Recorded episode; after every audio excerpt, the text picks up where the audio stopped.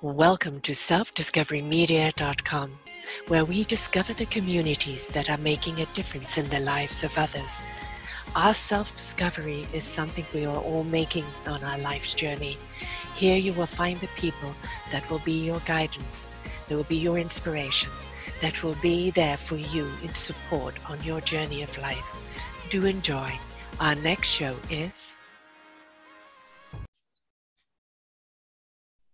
Good morning, good afternoon, and good evening, everybody. Welcome back to another edition of Building Your Business right here on selfdiscoverymedia.com. I'm your host, Sarah Troy, and my wonderful guest today is Elaine Snee. I want to make sure I do pronounce that right. Um, she is uh, a former Catholic nun, and she's an author of Lead How Women in Charge Claim Their Authority. Boy, we've been trying to claim our authority for a very, very long time. She says from the C suite to the Senate floor, women in leadership positions are at a historic high. And research shows how women are more effective than men in 84% of competencies associated with leadership. Yet many accomplished and capable women continue to struggle with issues related to ambition, power, and authority. What explains this disconnect? Well, she says, who has been at the forefront of women's leadership development for more than 24 years? It's available to share, going to share her perspective here with us today on how we claim that authority. Informative, uplifting, empowering, Lead is a leadership book for our times. It has received advanced praise from business leaders, academics, experts on women leadership, including Sally Helgesen, best author of How Women Rise and the Female Vision and the Female Advantage. Her experience as a Catholic nun affords her a unique perspective on women leaders in the roles of authority. She lives and worked with a woman who ran a large educational nonprofit institutions where she learned many, many things that we're going to be talking about today.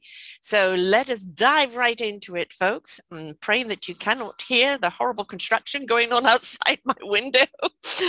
but that's the way life is, right? You know, sometimes I think women can take that leadership role uh, just because whatever hand we're dealt, we just know we have to roll up our sleeves and go, okay, what are we going to do about this? Welcome to the show, love.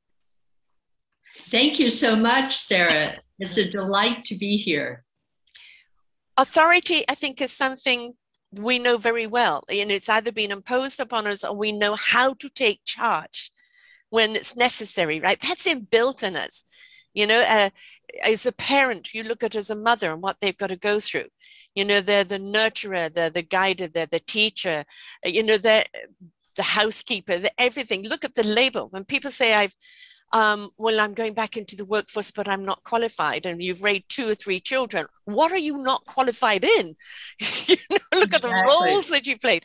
We're always playing leadership roles but why is it not seen as something being you know of authority so I became very interested in that because I had always been believed that women had all the skills to lead and to mobilize people, to get work done, to roll up their sleeves, as you said. And as a Catholic nun, mm-hmm. I had 18 years of experience where all of the roles of authority were held by women. Mm-hmm. Our order ran Catholic colleges for women and K through 12 schools. And from principal on down, they were all women.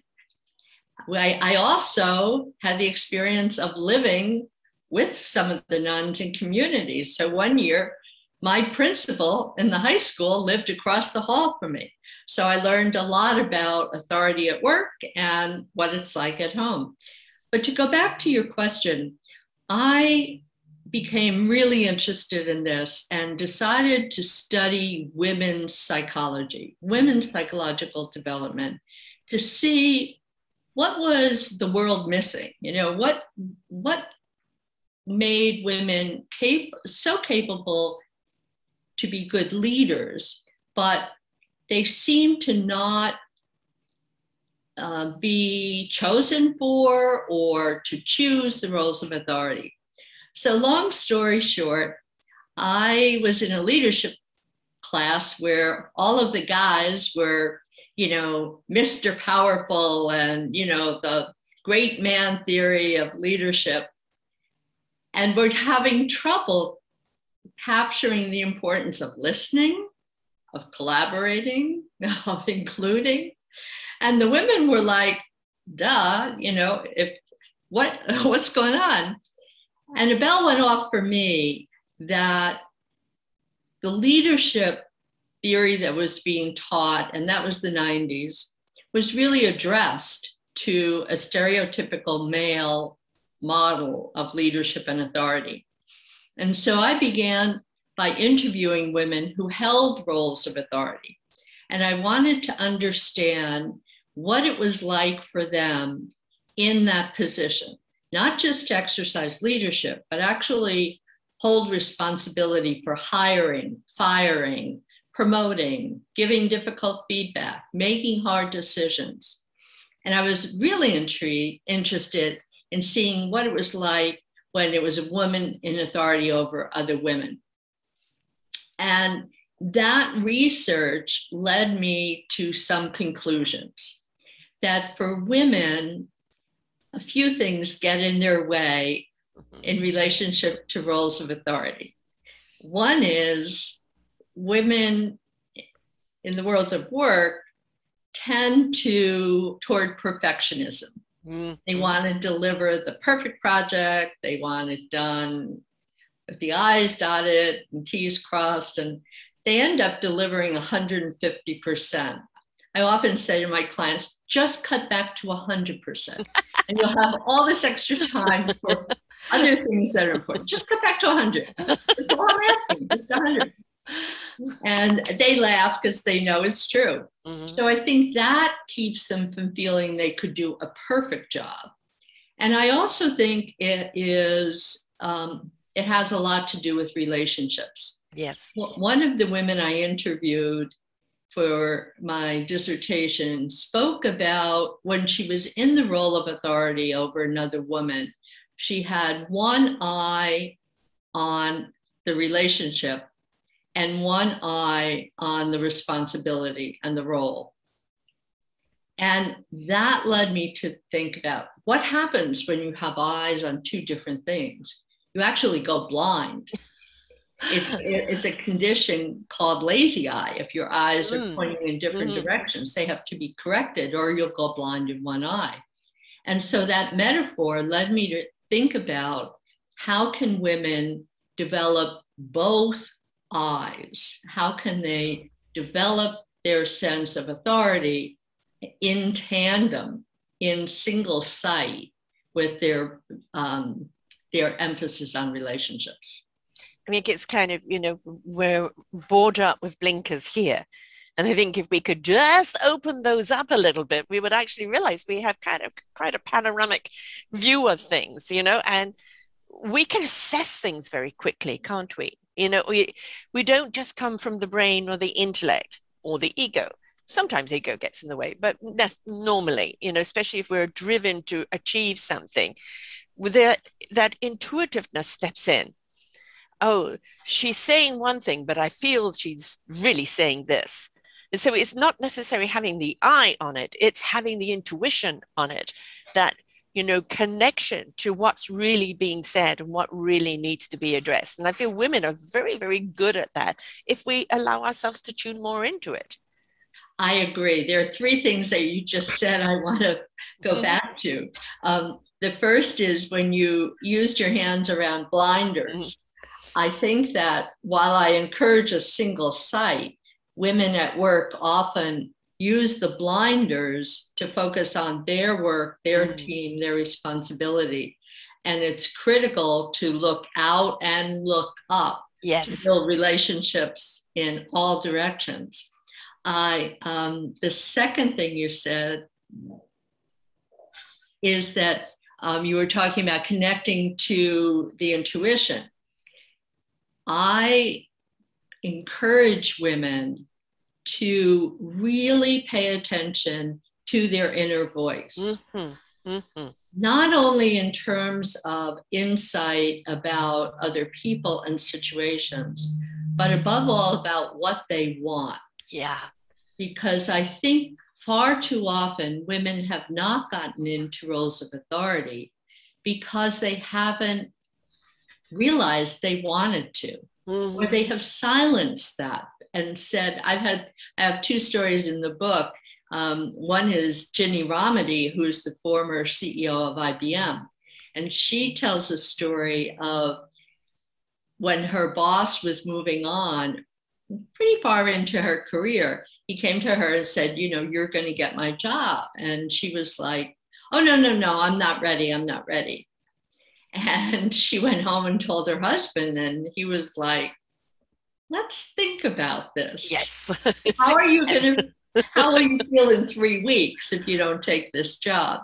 Mm. So I think women um, really need to be in touch with their desire mm-hmm. and listen to that. Not sell themselves short. Absolutely. Which I think Absolutely. we're, we're kind of conditioned to do so. Mm-hmm. You know, the man is the superior, we are the inferior. So therefore, how could we step into a man's shoes?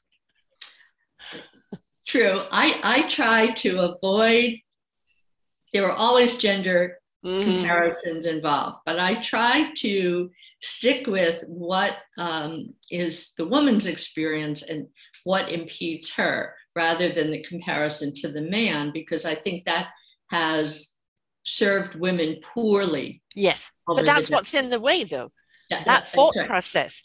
That's We've right. been conditioned that we will never be able to be, you know, uh, in that power position, that we haven't got the capabilities of holding it together and making those big calls because we've been conditioned to do that from childhood. Absolutely. Absolutely, there's conditioning, but we, we there's an element that women inflict on themselves that they can change. Oh yeah, we can change and everything.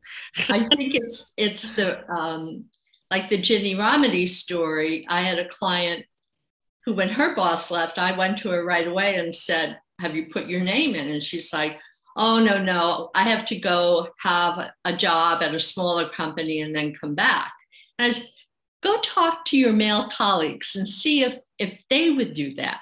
Right. And back and she applied. So there's this perfectionism mm. that they bring to their career path. I've also discovered over time that there's another issue where they women tend to believe that that position is going to demand of them more than they want to give. Mm-hmm that it will in it will detract from their family, it will detract from interests. And they don't give themselves credit that, like they have balanced everything to yes. this point, they will figure it out. Yes. And there was a, a wonderful executive at, I think it was Pepsi, I've forgotten her name, but I remember reading about her and no, it was GE, it was GE. And she would leave every day at five. And this was like a, unheard of. But she was very clear. She got her job done in the time allotted. And so women, as you said, sell themselves short on what they can do and need to give themselves the chance. I also think we need to look at hours of the day. Somebody may be eight hours at their job, but are they being productive? You know, if you are productive, you're creative, you know how to delegate, you know people's strengths around you, you know, that's good for this one, that's good for this one, let's everybody put in. And then all of a sudden, four hours later, if you've accomplished you know exactly. what and and that's the thing that efficiency and we know as women because i think that's genetically inside of us of the you know as I, i'll go back to running the home if you're not efficient there's going to be chaos and so we know that how to get things done and just get on with it uh, That's right. Rather than like, oh, it's got to happen in this eight hour period. No, it, it, you know, it's let's just get it done. We've got time over afterwards. We'll have a cup of tea. That's right. That's right we've learned how to do it in so many settings that yes. we just have to transfer those skills from one part of our lives to another. Yeah. Um, one of the things that I do a lot on the shows and the business shows particularly is, you know, uh, collaboration and camaraderie uh, and compassion. You know those are three things that uh, you know most certainly are being inserted in business today to have productive businesses that not only serve their staff but serve the clientele and that will bring the profit right? Because mm-hmm. people see the company of integrity. But it's giving time to get to know the people who are working for you their stories. You know i always say that the village is only as strong as everybody's participation Now you've got this person that's good at that, this person that's good at that. There isn't competitiveness there. Each one has their own beautiful gift. And that village is only as strong as how you support each other, how you celebrate each other, how you're there in the bad times and the good times. I would like to see that mentality in business. You know, a woman, even if she's the CEO, crisis at home. I don't care if you're a man, woman, or an it. If there's a crisis at home, you know that crisis at home it should come first right? It, like, same as if there's a crisis at work the family understands you're going to spend extra time at work. And it's that support of each other rather than the judgment of each other. That's right.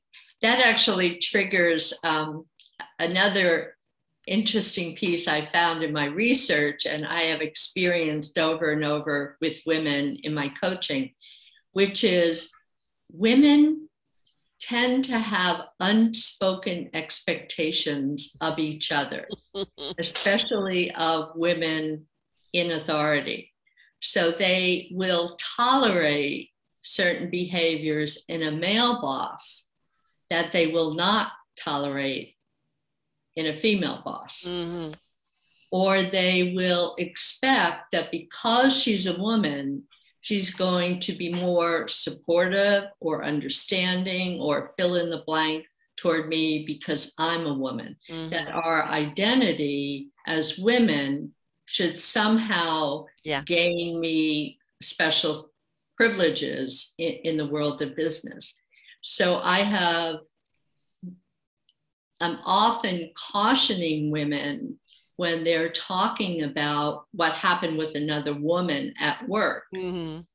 to step back and let's just look at what's going on. Let's pretend that person is a guy and how would you be reacting? Or what's really going on here that is about the business? Yes.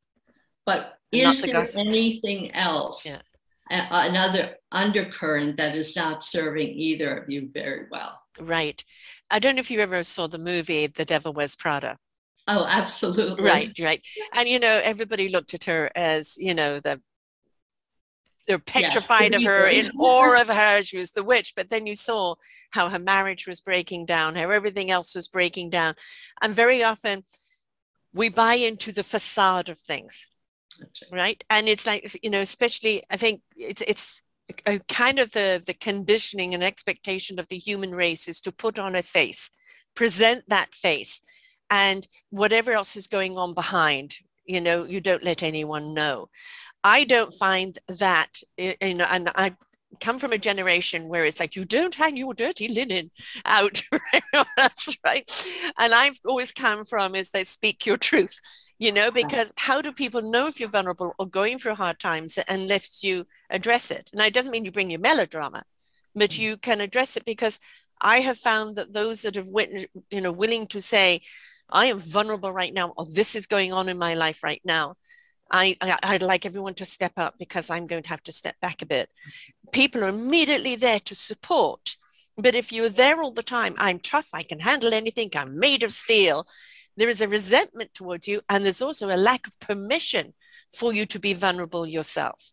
That's right. That's right. And being vulnerable allows others to be vulnerable. Yes. I, th- I also think the point you're raising is very important right now in the virtual world. Mm-hmm. Uh, I have grave concerns, as, as most people do, that our life online is not affording us those off moments yeah. where we can share oh this just happened to my father or my yeah. sister's house was flooded we get on the zoom call we do our meeting and we get off and in person there were a lot of kind of lost moments in between meetings that are vital moments to build relationships and to touch base and to check out. You know why does someone seem upset or angry? What's going on? And i i think the technology and the um, the kind of guidance on meetings needs to advance to provide us with more of these check-ins. I know some companies are doing a lot of that and have figured it out better than others but um, i think I have grave concern about how do we allow ourselves to be human with each other across a computer screen the way uh, when we're missing the human touch. I think a lot of it, you know, you know, one of the things I've seen with like talk shows, they had to go to the Zoom talk rather than, you know, obviously the in person. And you see this person that you, you know, put up on a pedestal accolades for in their home, you know, maybe kind of haven't had a haircut in a while, you know, the, the kids come running in, the cat jumps up on their lap, and all of a sudden, instead of like, oh, revered up that they're human like us. That's They've right. got chaos in their lives like us. And I think you can actually feel the, ah, you know, a breath of relief coming from people. Oh, That's well, right. you know, what goes on in my house is going on in their house. And it's yeah. like keeping it real because right it's up to obviously the leader to set the stage right and if it's like um okay business at the top pajama bottoms and then everybody stand up and show off your pajama bottoms. You've suddenly broken you've broken the you know the ice there and i think it's up to the leader to set a different stage of that. You know uh, one of the guys that i that i talked to that had pivoted he said he's he's in the car doing his business call you know with the shirt suit, etc., on the top, then that off comes off and off he is surfing, and then back in the car to do another call. You know, that's really taking advantage of it yeah, all. Exactly, exactly. But I think eh, you know we can still have that touch if we, we if we if the person in charge sets the stage for it. Right, right. But I also think that it's incumbent on everyone on these calls to really pay attention to each other. Yes. Um, because I was talking this morning with someone who asked about introverts and extroverts. And um, there are different styles, and clearly in group meetings on Zoom, some people talk more than others.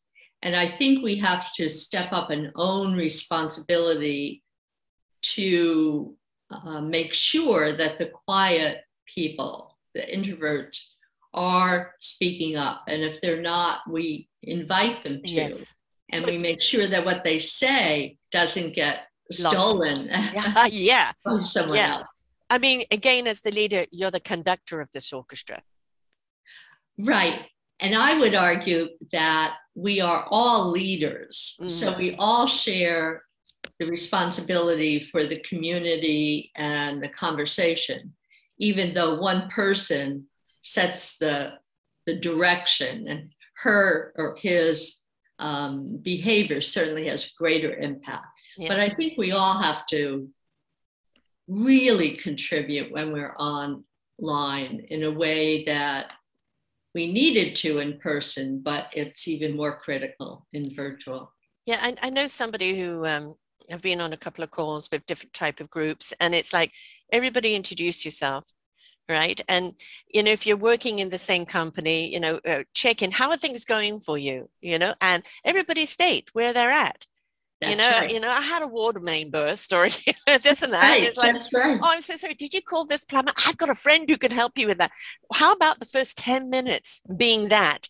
That's making right. that connection, inviting people, letting them know they're a part of the arena here instead of straight into business. Okay, folks, everybody take a deep breath. Let's get into business now. And everybody feels like they're more relaxed, they've been heard, they've been seen, and they're more eager to participate. Absolutely. Absolutely. Because virtual is going to be here with us for yes. a long time. Yes. And, and it's we have to be careful not to slip into unhealthy habits. Right. Uh, again, the facade, right? The head and shoulders smile and nobody knows what's going on. Um, so I think it's again, you know, keeping it real, keeping it honest. I think one of the things that we're demanding from our leaders today, no matter female, male, we are demanding that upfront honesty. And you know, we've we've had the wool pulled over our eyes. We've, you know, we've had the one side of the mouth saying one thing and the other on the other side, and we're tired of it. We're mm. tired of it. We're all a bit beaten down right now with the last 18 months or longer. And everybody's just like, can we just keep it real? Now, you know, you can have opposite opinions on things, but an absolute golden rule that you know, because I'm a true colors coach, the four key personalities, everybody's going to have a different view of it, a different perspective. Everybody lay your view down. Now you're seeing the whole picture and you're understanding more from where people are coming from before you go and pass judgment or spit fire, right? right? So have some golden rules, or if you are going to be open and honest, you're willing to listen to everybody's point of view first. And I think we want that honesty, we want that candor because we're seeing so much. We came together so much at the beginning of COVID where everybody had empathy for each other. Now we're just seeing the wrench and the division again. And it's like the war is is at the present moment on the pandemic. Why are we at war with each other? And this is where leadership comes in. It's like, uh uh-uh, uh you know, we all bleed the same, we all need the same. Let us hear one another. Mm-hmm. One of the um, people that I work with has um, places a great deal of emphasis on generosity. Mm-hmm. And I've been thinking a lot about that over the last few months. And how can we be generous in how we uh, show up and receive people? How can we be generous in listening? How mm. can we be generous in our compassion? And how can we have an attitude of generosity? You know, there's a, um, a whole movement about gratitude, and mm-hmm. that's another virtue. Um, but I think if we can bring those attitudes um, and really be thinking about how will I be generous in this meeting? Because long ago, I realized that how we think impacts how we feel. Mm. You know, mm. that our, our thinking, yes. our inner dialogues impact how we feel, and that comes out in how we show up. Right. And so the place we can have the greatest impact is in the starting point. And what is it I want to think about going into this meeting? Am yeah. I, you know, ready with my big guns to mm. take someone out, or am I going to go in generously with a question? Mm. And I find I find myself trying to remember that as I'm writing emails, because you know an email that's written in haste, yes, um, can do more damage. And to just pause and think, okay, maybe I need to wait an hour before I send it so that yes. I have the right frame of mind from which it's coming. Yeah.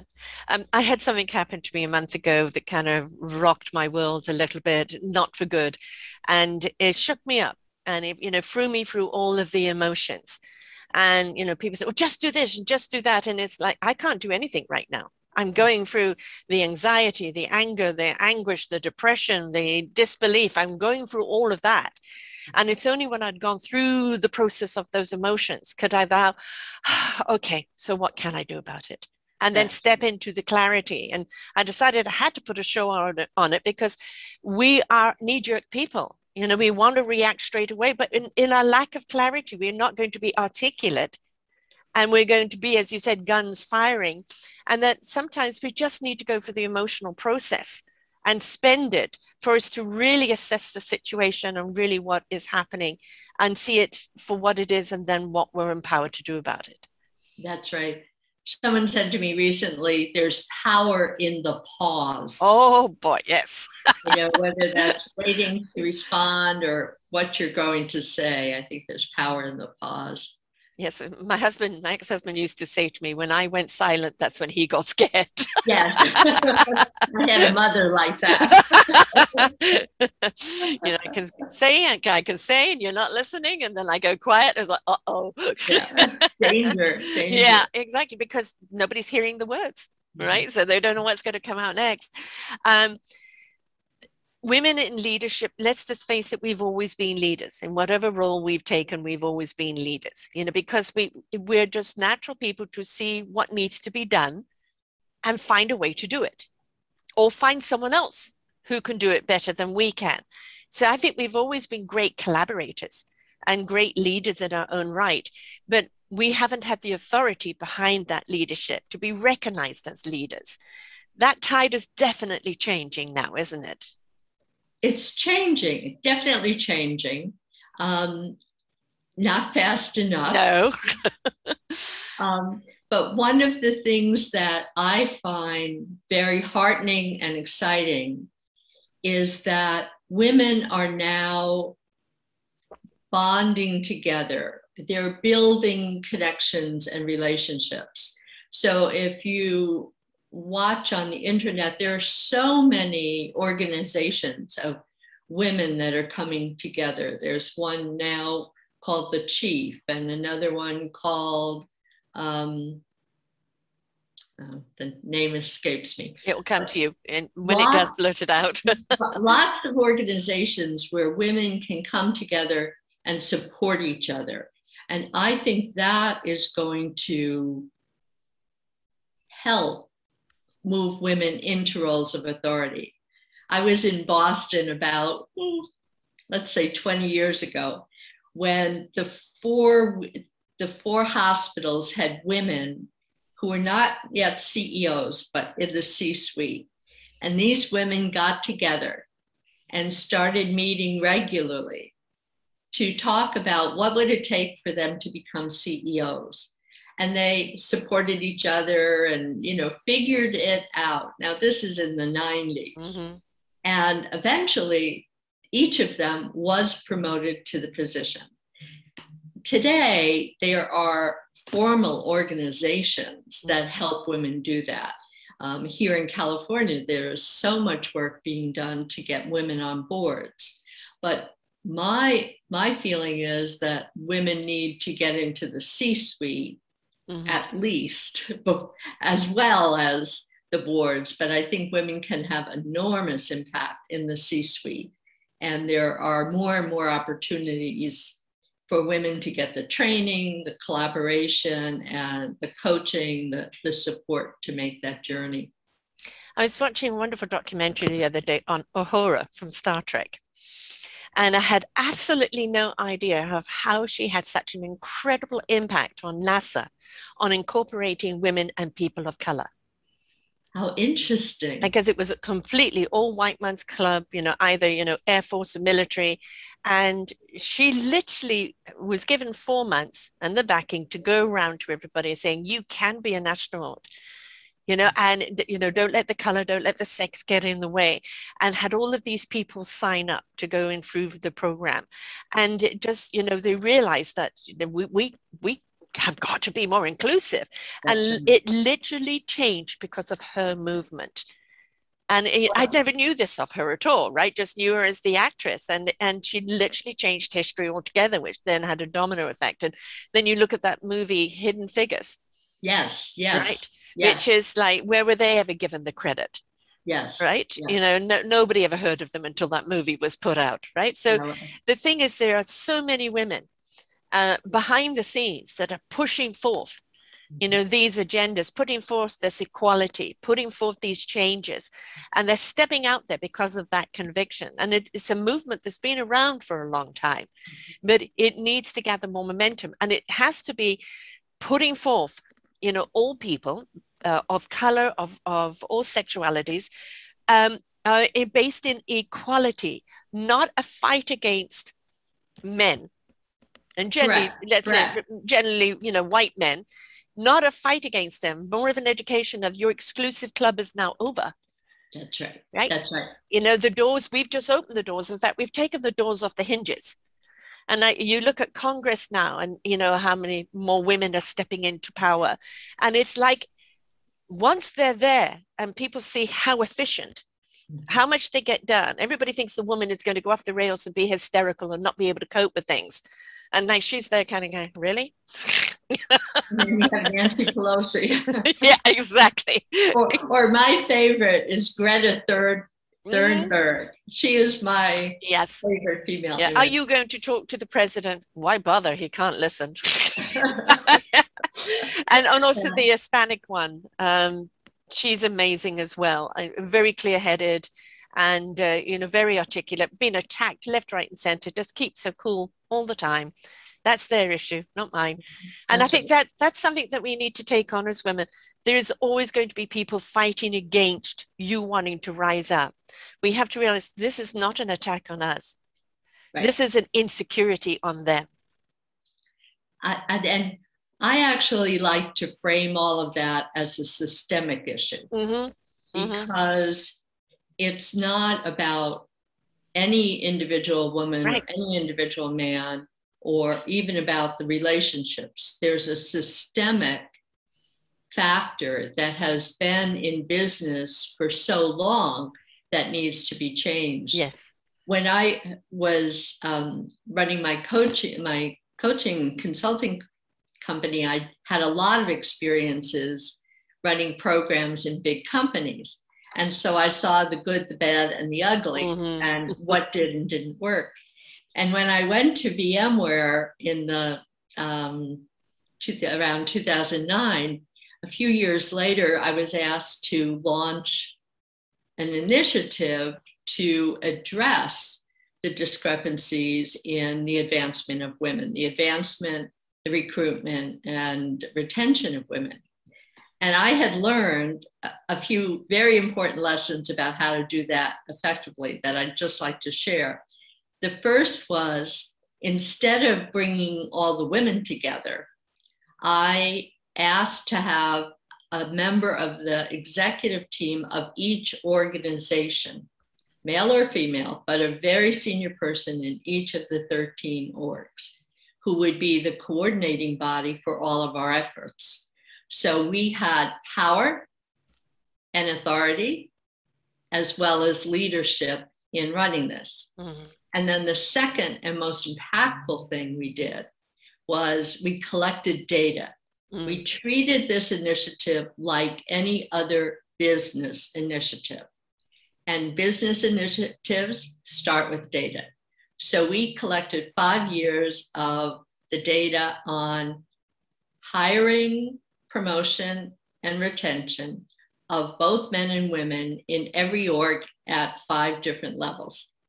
And we put these glorious manuals together with the data. And I went around to the senior execs and said, This is the story in your organization. And all of the places where women were underrepresented was in red, and all the places where it was equal or better was green. And they would flip through the data and they'd close it up and they'd say to me, Oh, we have a problem. Yeah what are we going to do about it? And so it was the quickest sell, so to speak, mm. in my entire career because the data convinced them they needed to do something. And like good big business people, mostly men, they were willing to do what it takes. Well, it, it's what you're talking about there is bottom line. How is That's it affecting right. the bottom line? And yeah, let's face it, that were most executives have been conditioned to look at the bottom line, not how they get to the bottom line. Right. Well, you know, if your bottom line is shaky, is not even is not growing, mm-hmm. right? Then clearly there's something wrong between the bottom line and the first line, right? right. So let's backpedal, right? It, it's like reverse engineering. Right. And and looking at the problem of where the problem is. And it's like you have a pool of creativity here. Why are you not accessing it? And exactly. Exactly. I lived in South Africa for a number of years, and uh, for a while I was a, a rep. I was the first woman rep of Mobil Oil. I knew nothing about the oil didn't you know and but the people i went to knew about the oil really what they were looking for was customer service you know um, you know uh, making sure they got things on time and got it at a good price yes yes but I will admit, I ran into so much sexism, not with the people that I went around to, but the people within the company I was working with. because there was a great deal of resentment. First woman rep, right? And I was bringing orders in. And what did I know? They'd been around for so long time. They knew the composition of oil. I didn't know it, you know. So, right. and consequently, sabotage, you know, happened. And so that's one story. Another one is I worked with uh, another guy, and he was not addressed the problem to the higher ups. Again, I was out there to find out what the problem was. How can we rectify it? Make sure that the service to you is beneficial to your bottom line. And when I brought it up at the at the board meeting, um, it was a my boss got fired and I got offered his job. And I said, No, I don't want his job. I don't want his job. I just want him to do his job better because he's not listening to me. He's not That's hearing right. me. Right. And it was again, you know, you're under him. So therefore you're not valued. And it's like, but I'm here bringing you back the problem. It's now for you to look at how we can resolve it, not ignore it. And it's like, was it because I was a woman? And in many cases, yes, it was, because, you know, South Africa at that time in the 70s was very, very sexist, very misogynistic. Um, one of the reasons why I left. I think we have to be persistent as women and stand our ground, right? We, we have to, as you said, put down the data, right. show them at the bottom line. You know, we know that as a species, men aren't great listeners. They're not, sorry, be married. They're not. Um, but when you write it down and you let them digest it and then come back after they've digested it, now you can have a conversation about it. Correct. True, correct. And we all, you know, for me, it's all about communication. Yes. Determining the, you know, based on the person you need to deliver a message to of any kind, what is their modality of hearing. Yes. You spoke earlier about, um, you know, for a, a, profile and four different styles.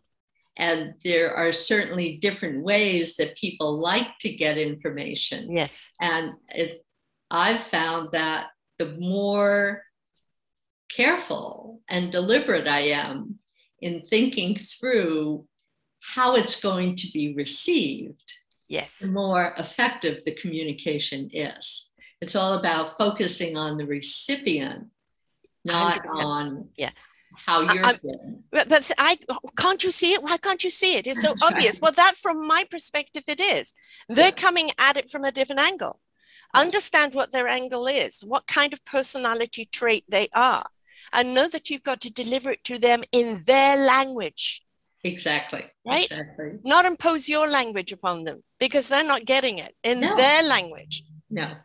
I, I think the metaphor of languages, you know, of really thinking about how hard it is to learn a foreign language mm-hmm. and live in another language and thinking about the language of i talk a lot about financial uh, literacy, you know, being able to speak the language of finance, to be taken seriously as a business person, or to be able to speak the language of the person that you're talking to. You wouldn't try to speak English to a German that doesn't know English. Right. You you, you would you would yeah. accommodate to their language. So have a translator if you need to, right? That's and it's right. like I know I could never speak finances to people. I could speak you know the personal profit. Uh, you know who the people will buy.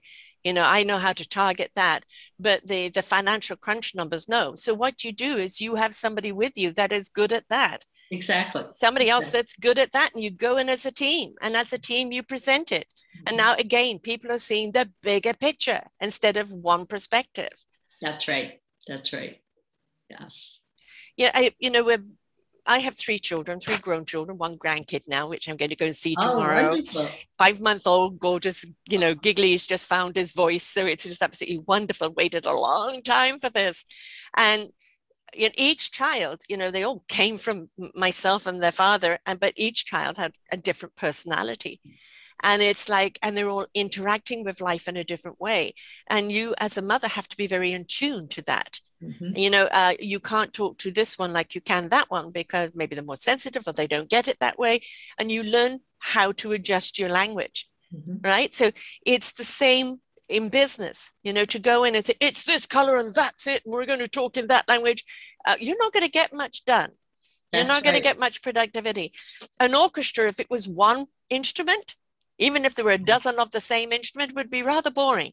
That's right. What, what makes the orchestra so absolutely resonating are all of the beautiful instruments coming together in harmony. Exactly. And there is considerable research at this point showing that companies that have diverse boards, the companies that have diversity throughout their company, um, actually have a far better bottom line. Catalyst is an organization that works with large companies and does a considerable amount of research. And they have study after study showing how there's a direct correlation between the um, percentage of diversity and the bottom line. So, you know, what might have been intuitive 20 years ago now is based on hard fact as yeah. well as what we think. I did a wonderful series uh, called Let's Get Synced, and it was on the emotional environment about the environment you know about climate change and how business is having to change and you know and that fear of change. And so a lot of the people i interviewed were moreover in europe moreover that part of the world. And one of them has a company called pure necessity a german guy that was on the other side of the wall and it, when it, he was 12 when it came down so he had actually understood both sides because he had the experience of both sides and you know he said that it is about people and planet for profit and that when you invest in the people, you invest in the resources, the planet, the profit will come. But the profit at the expense of people is a passe now. Because Absolutely. people have cottoned onto it. They do not want to be chewed up and spat out. We've seen too much of that. Um, you walk into a into a building, you're going to go and see the CEO of that building, and if it's dirty, what's your impression? So, right. who's the most important person in that building? The janitor. Yes. They've yes. set the yes. stage. Does the janitor get any praise? No, right? So everybody has an important role to play. And if you respect that and respect them and their contribution, and that everybody is the village, then I think you have so much more loyalty, so many more people willing to come forth with an idea, so many more people willing to collaborate together. Mm-hmm. And it's like a good leader will create leaders out of everyone else that's a key a key message about leaders and uh, executives and the the key is to create and develop leaders below you i also uh, believe that smart leaders hire people who are more talented than they are yes in the things that they need to accomplish so that they're surrounded by very talented people and not right. afraid of someone being better than they are at a particular yeah. skill. Yeah. You know, you look at uh, Richard Branson. Yes. You know, he's definitely one. And I know that people who work for his organizations love working for his organizations because he really does treat his people well. And it's all about the innovation. And if you want to get ahead and you're showing that you want to get ahead and you've got an idea, he's open to it. Mm-hmm. Right. And and I think that imagine how much more a company can be if you are allowing people to say, and I, how many times does an idea sound ridiculous and so far fetched until you reverse engineer it and you go, you know what, we could make something like this happen. Right. But you, but you need those dreamers, you need those people that can see that big perspective to bring it down to a reality. Correct. Yes. The burden of having to be the full creator, the full conductor, you know, the full everything all on your shoulders, like Devil Wears Prada. She had to have everything on her shoulders, and look what it made her. Right. Right. So it's you don't want that burden as a leader. You want to share the responsibility. Many years ago, I saw a, a documentary done on an orchestra that had learned to play without a conductor. Mm-hmm. And the conductor who had been there had really guided them to a place that they were so in sync mm. that they could perform beautifully without it was a him without him being present And I think there's a story in that about how to create communities that are self sustaining without yes. the um, authority person. Mm-hmm. I mean, what is authority? The word itself, when you hear it, you immediately think of authoritarians. You, you know, you think of force. You think of um, persecution. You think of restraint. You think of somebody that's higher up than you that's going to make decisions on you. We look at that word and it's really through how many years it's had a negative connotation that when you talk to someone speak with authority they immediately go i don't want to speak like a militant right. because that's what we've associated it with isn't it that's true. I actually like to think about it as authoring mm. you know self-authoring that ought to author is to create. It's to bring into the world. It's to initiate. And so, um, an authority is someone who initiates certain dimensions of the life and work of the group that require decision making. Yes. Um, yeah, it's it's just amazing how we can take words and and give it a negative connotation. I mean, again, my last show last week was on uh, optimism, and you know, even optimism has taken a, a, bad rap. You know, pie in the sky, you know you right. heads up in the clouds you're not living in reality you know and it's like no if we're not optimistic about who we are what we stand for what we do in life then where where's that gener you know self-generating enthusiasm right? So it's uh it's good that you're changing the dynamics of the word and, and empowering people to step into authority without the fear of what authority has stood for. Yes yes because i also think that many people conflate authority and leadership. Mm-hmm. And so that's why I try to keep making that distinction of that, because we've all known leaders who have authority who are not effective. We know people who are leaders without authority who are effective. Every combination exists. Yes. But I think I have found it most helpful to separate the two words as different dimensions of um, being at the head of an organization. Now, you were a nun for 20 years? Yes, yes. So, as you said, you learned a great deal of structure and you know a lot of those dynamics of leadership and accountability and community and collaboration and everything what made you want to leave that and go go into this completely other world which is you know organizing it kind of you kind of look to me as the conductor going in and organizing everybody into into their own leadership uh, but what made you decide to do that? So my life as a nun was very far from the stereotype of the sound of music or the kind of strict convent rules. Um, my order was a group of intelligent capable, accomplished women who ran schools for girls and women and nonprofits. And so the work that I've done has changed context, mm-hmm. but really hasn't changed. The nature of the work hasn't changed. Mm-hmm. I did a lot of um, career counseling and campus ministry when I, and teaching when I was a nun. Um, and then after, when I left the community, which I'm still very close to and connected to, um, I did so because, in part, the Catholic Church had become very conservative. Mm-hmm. And so I didn't feel I could have as great an impact for women within that context as I wanted to.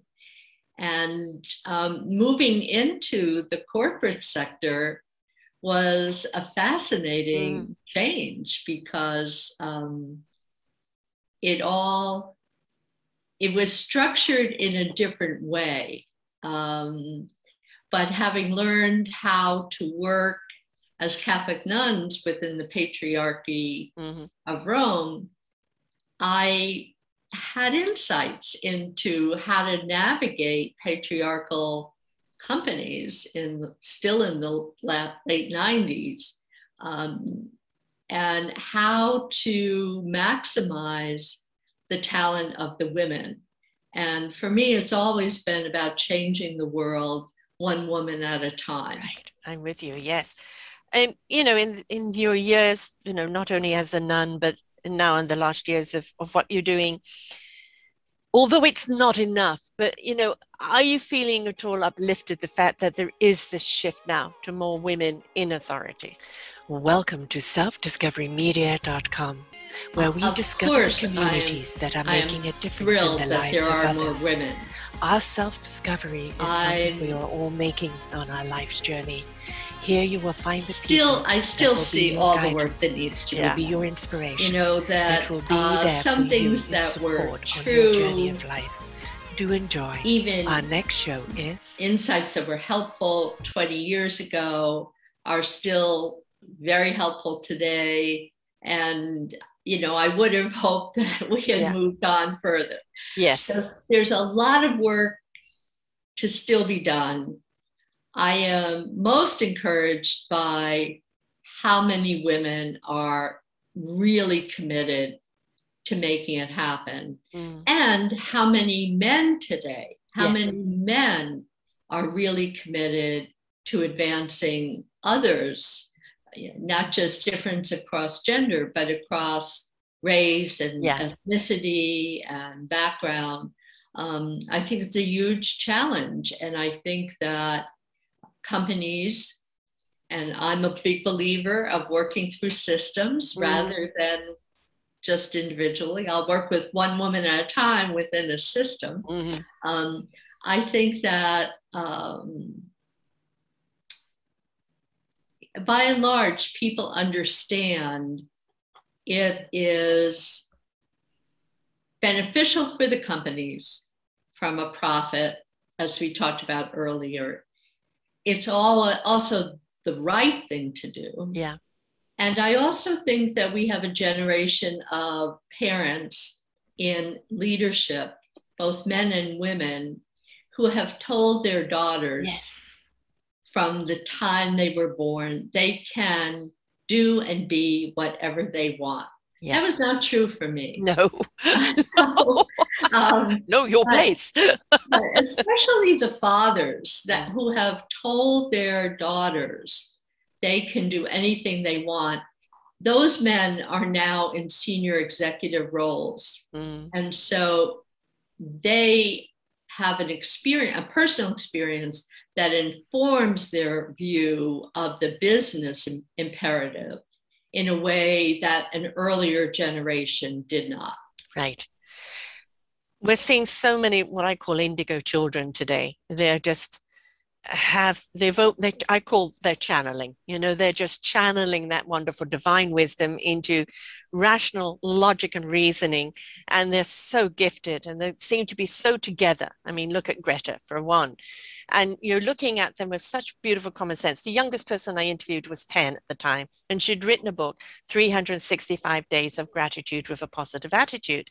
Oh, and Oh, it was just simply, you know, what I'm grateful for today. And, you know, the statement that she said is like, I don't understand. If you're unhappy, why stay there? Go and do something that's going to make you happy. That's right. And you're like, as as as out of adults, the mouths of babes. Exactly, and it's like- greatest it's like, why do we make it so complicated? I'm not happy at this. So therefore, what am I going to do to change it? Instead, we wallow in it. Mm-hmm. And you know, I think that the more uh, the men that see the benefit of women, more uh, parents that are seeing your children could be anything, the more we're going to see that next generation and the generation after, where we're going to see more of that equality, uh, because it's no longer going to be about you know what sex you are, what color you are. It's going to be about what is your ability. Do you get on with people? Because it's also if they have an aptitude for learning, and you uh, you have a great personality, they want you because they know they know they can teach you. You know you don't have to know everything to go after a job. You have That's to know enough to understand what the job is and the willingness to learn and enthusiasm. Enthusiasm goes a long way. yes. Yes. And I think that, uh, you know, one thing that um, I have found very important for women is to really going back to, we've talked about this a little bit, going back to what they really want mm-hmm. in their core. Because enthusiasm is about something that you want, whether mm-hmm. it's for yourself or for your children or for the world.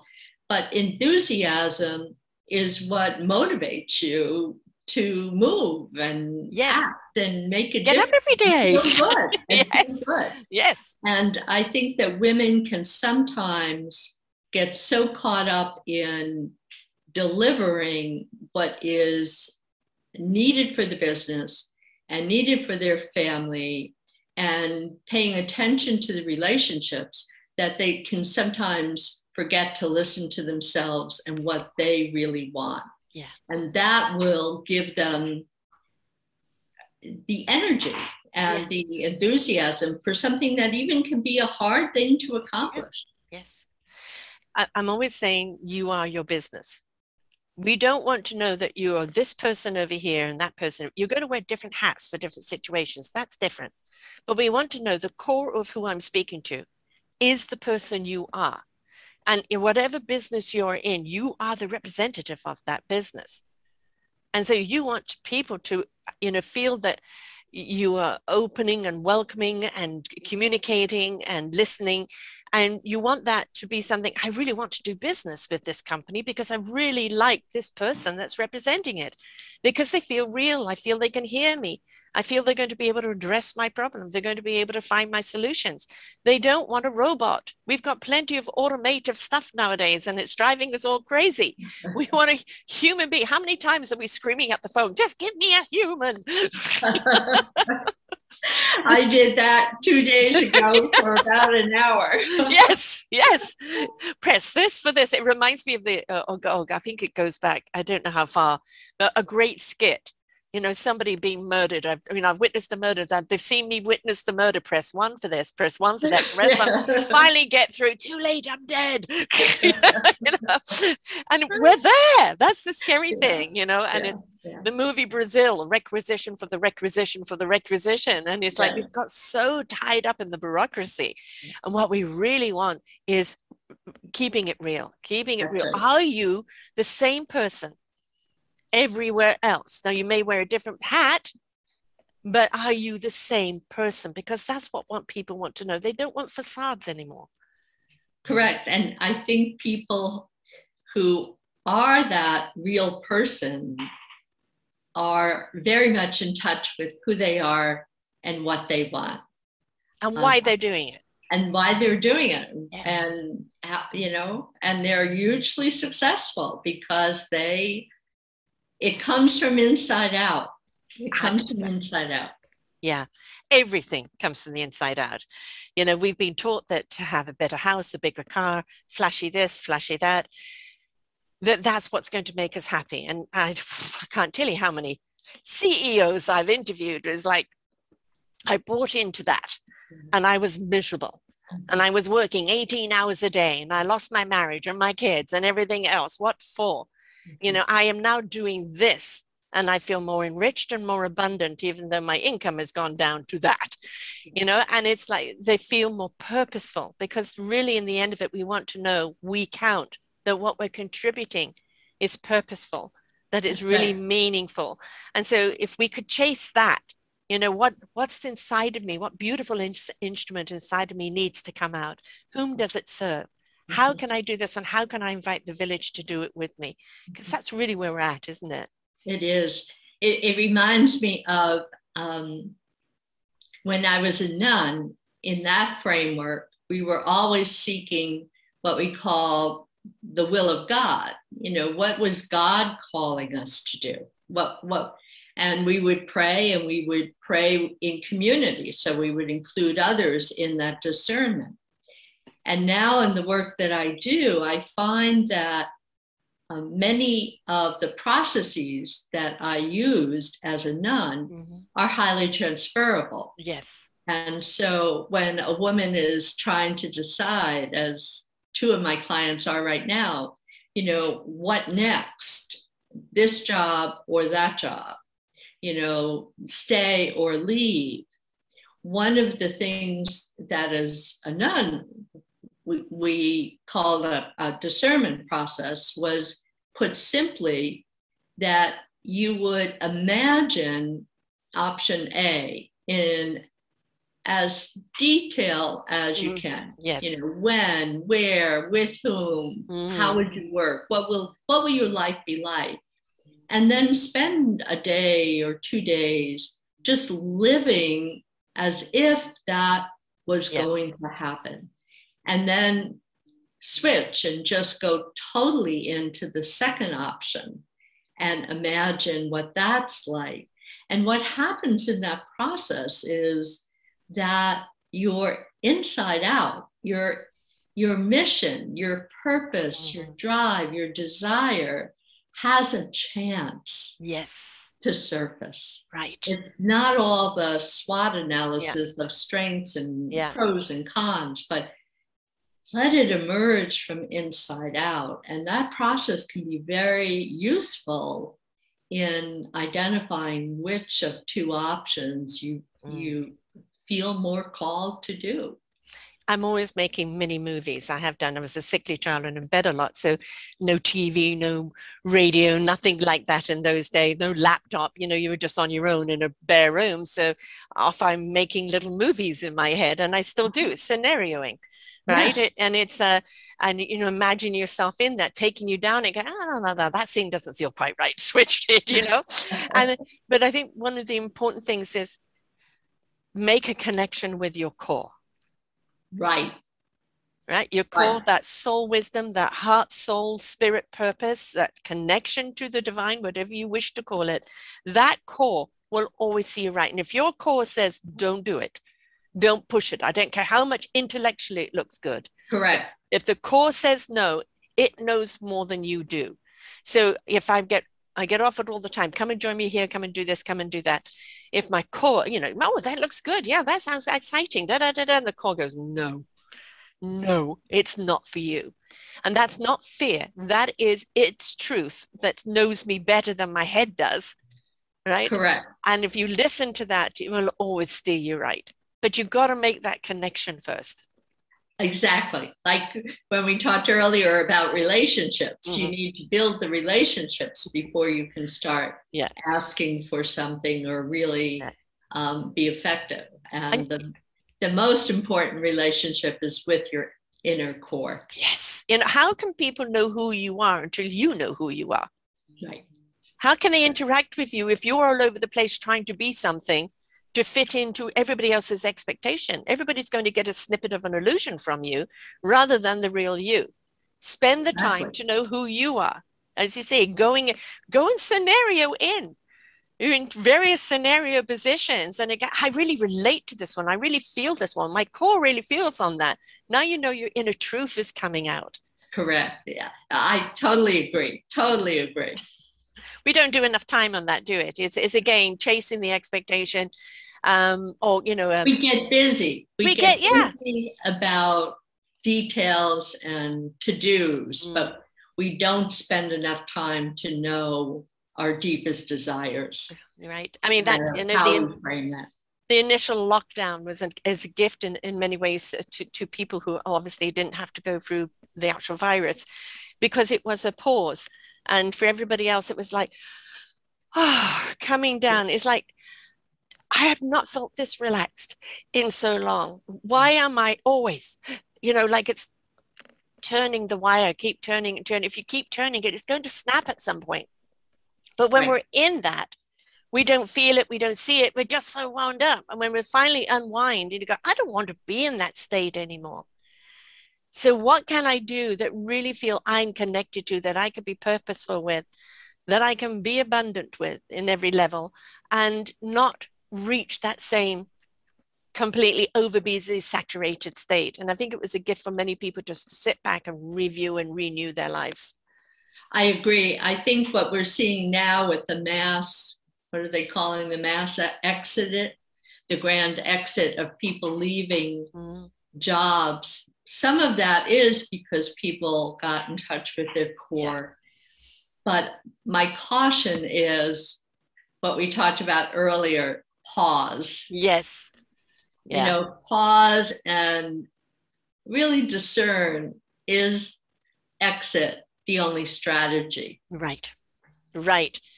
Yeah, it, it could be um, sit down with the entire association and say, this has given us pause for thought. Mm-hmm. And I will come back with this company, but I need to see a restructuring. And and, and you know it was said on the news just a little while ago that you know business people are having to relook. Like um, people don't want to go into work every day. They'll go in a couple of days a week or go in for meetings and they want to prefer to work at home. Um, or they want to to see this change and that change. And it's like listen to the people that work with you or work for you because they're going to be so much more productive if you're willing to be flexible with them and their needs so it used to be, uh, do you want the job or not? There's plenty of people waiting for it. To, uh, I will decide if I want the job or not, but the circumstances have to be right. Yes, yes, yes. People have much more freedom today. Yes.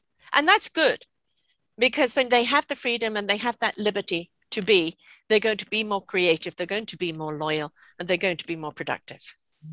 And more centered more centered, most certainly, because they're coming from that place of truth.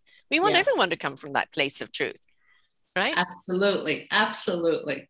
As you said, there's a leader in every one of us. And even if it, you're just leading, you know, that part of the band, it doesn't matter. You know, it, we're our own leaders in our own life and our own decision making. Every single person is a leader, right? And you want to be a leader in your own life, making your own decisions on what you need for your life. But other people can shed the light on that. Other people can can see things inside of you that you maybe can't see. And because that's their leadership role is to show you all that you can be.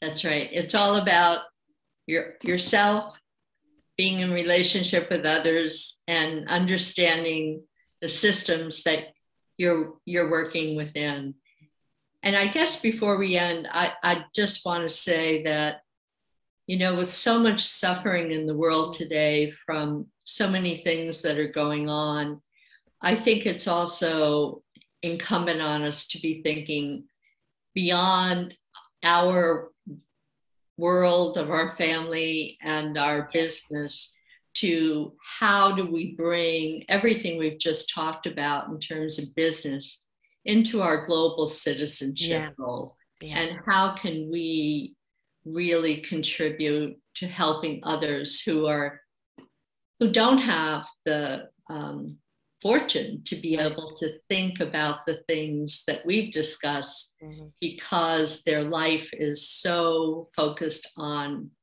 simple survival. Right, right. As we're seeing evidence of in many places at the present moment, for one thing or the other.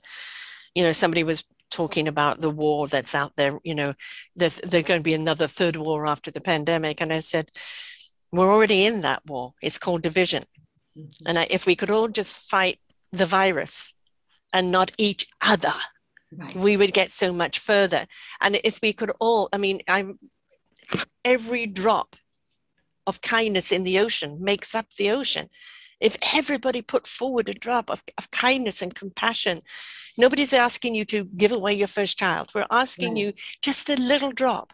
That's and all of those drops add up and they have a huge impact. But don't just turn the cheek or, you know. And the other thing is, yes, you can get inundated with things that are going on. You can't help everybody. Choose some organization that you can and be dedicated to them, right? So it's just do something, please. Yes. I, I second that. now, how do people get hold of the book? How do they get hold of you? And what are you offering them right now? Yes. So, the easiest way to get hold of the book is at Amazon. It can be pre ordered and it will be delivered on the 21st. Um, to reach me, I have a new website launching next week. It's just my name, www ellensnee.com. And on there is information about my coaching services, my book, my speaking. And I am more than happy to speak with companies or groups of women about the topics in the book or anything about advancing women leaders in the world. Excellent. And I'm going to spell the name Ellen, E L L E N S N E E dot com. That's correct. And they, of course, find you, you know, on Instagram and on Facebook and the same. And of course, you're up on LinkedIn as well. Yes. And um, and uh, you've got a whole program you know the executive coach for high potential senior level women catalyst coaching etc in linkedin as well that you offer through there so people and can we're find also offering in october we're going to be running a pilot program four wednesdays in october at noon pacific time where we will be addressing different topics in the book and we will have guest speakers mm, wonderful speaking how to how this top each topic impacted their lives and the wisdom they learned. So Right. lots coming up ahead. Wonderful. And we need it because we, you know, we are in flux right now. You know, we, we may be in flux career. We're definitely in flux in the world right now. There's still a tornado, a hurricane, you know, of hysteria out there. And however much you want to avoid it, you know, you can keep catching the edge of it because something else is going wrong, you know, floods, fires, uh, you know, you name it. There's always something. Let's step into compassion for ourselves, for each other. Let's understand that that leadership starts with us, for us, within us, you know, to to lead others, not because uh, we're the authoritarian, but because we're an authority on that particular subject, right? So Yeah. we can help others. So uh, we're all in this together, and really, quite honestly.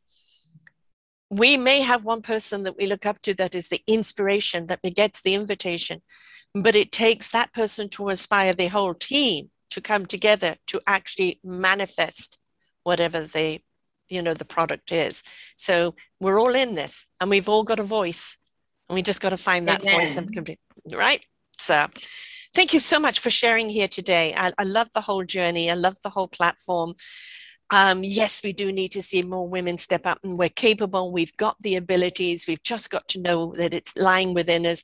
We've got to pry open those doors. And if we can't pry open the doors, create our own doors, Yes. right? So many women are. many Yes. women are. And then, you know, people are saying, my goodness, you know, she used to work for us and I never paid attention to her. And look what she's doing now. She's become the competition. Yes. Well, pay attention, right? They won't be competing with you. So Yes. it's, uh, listen. well, thank you, learn. thank you, Sarah. It's been a delight to have this time with you, and I've thoroughly enjoyed the conversation and all the ways that uh, the topics we've covered. It's been a pure joy. the thing is, we rock, women. So We step rock. into it. Step into it, right? so it's Ellen Snee, S N E E dot com. Check it out for her book, for her programs, for everything else that's coming up. We all need that guidance right now. We all want to move forward. We may not just know how, we need that inspiration. She's got the book, she's got the programs, she's got the enthusiasm. So please step forward, folks. And until next time, bye for now. We hope that you enjoyed the show. You will hear many, many shows here on selfdiscoverymedia.com. We have new shows for you out every week. Just find them on our podcast or, or What's New.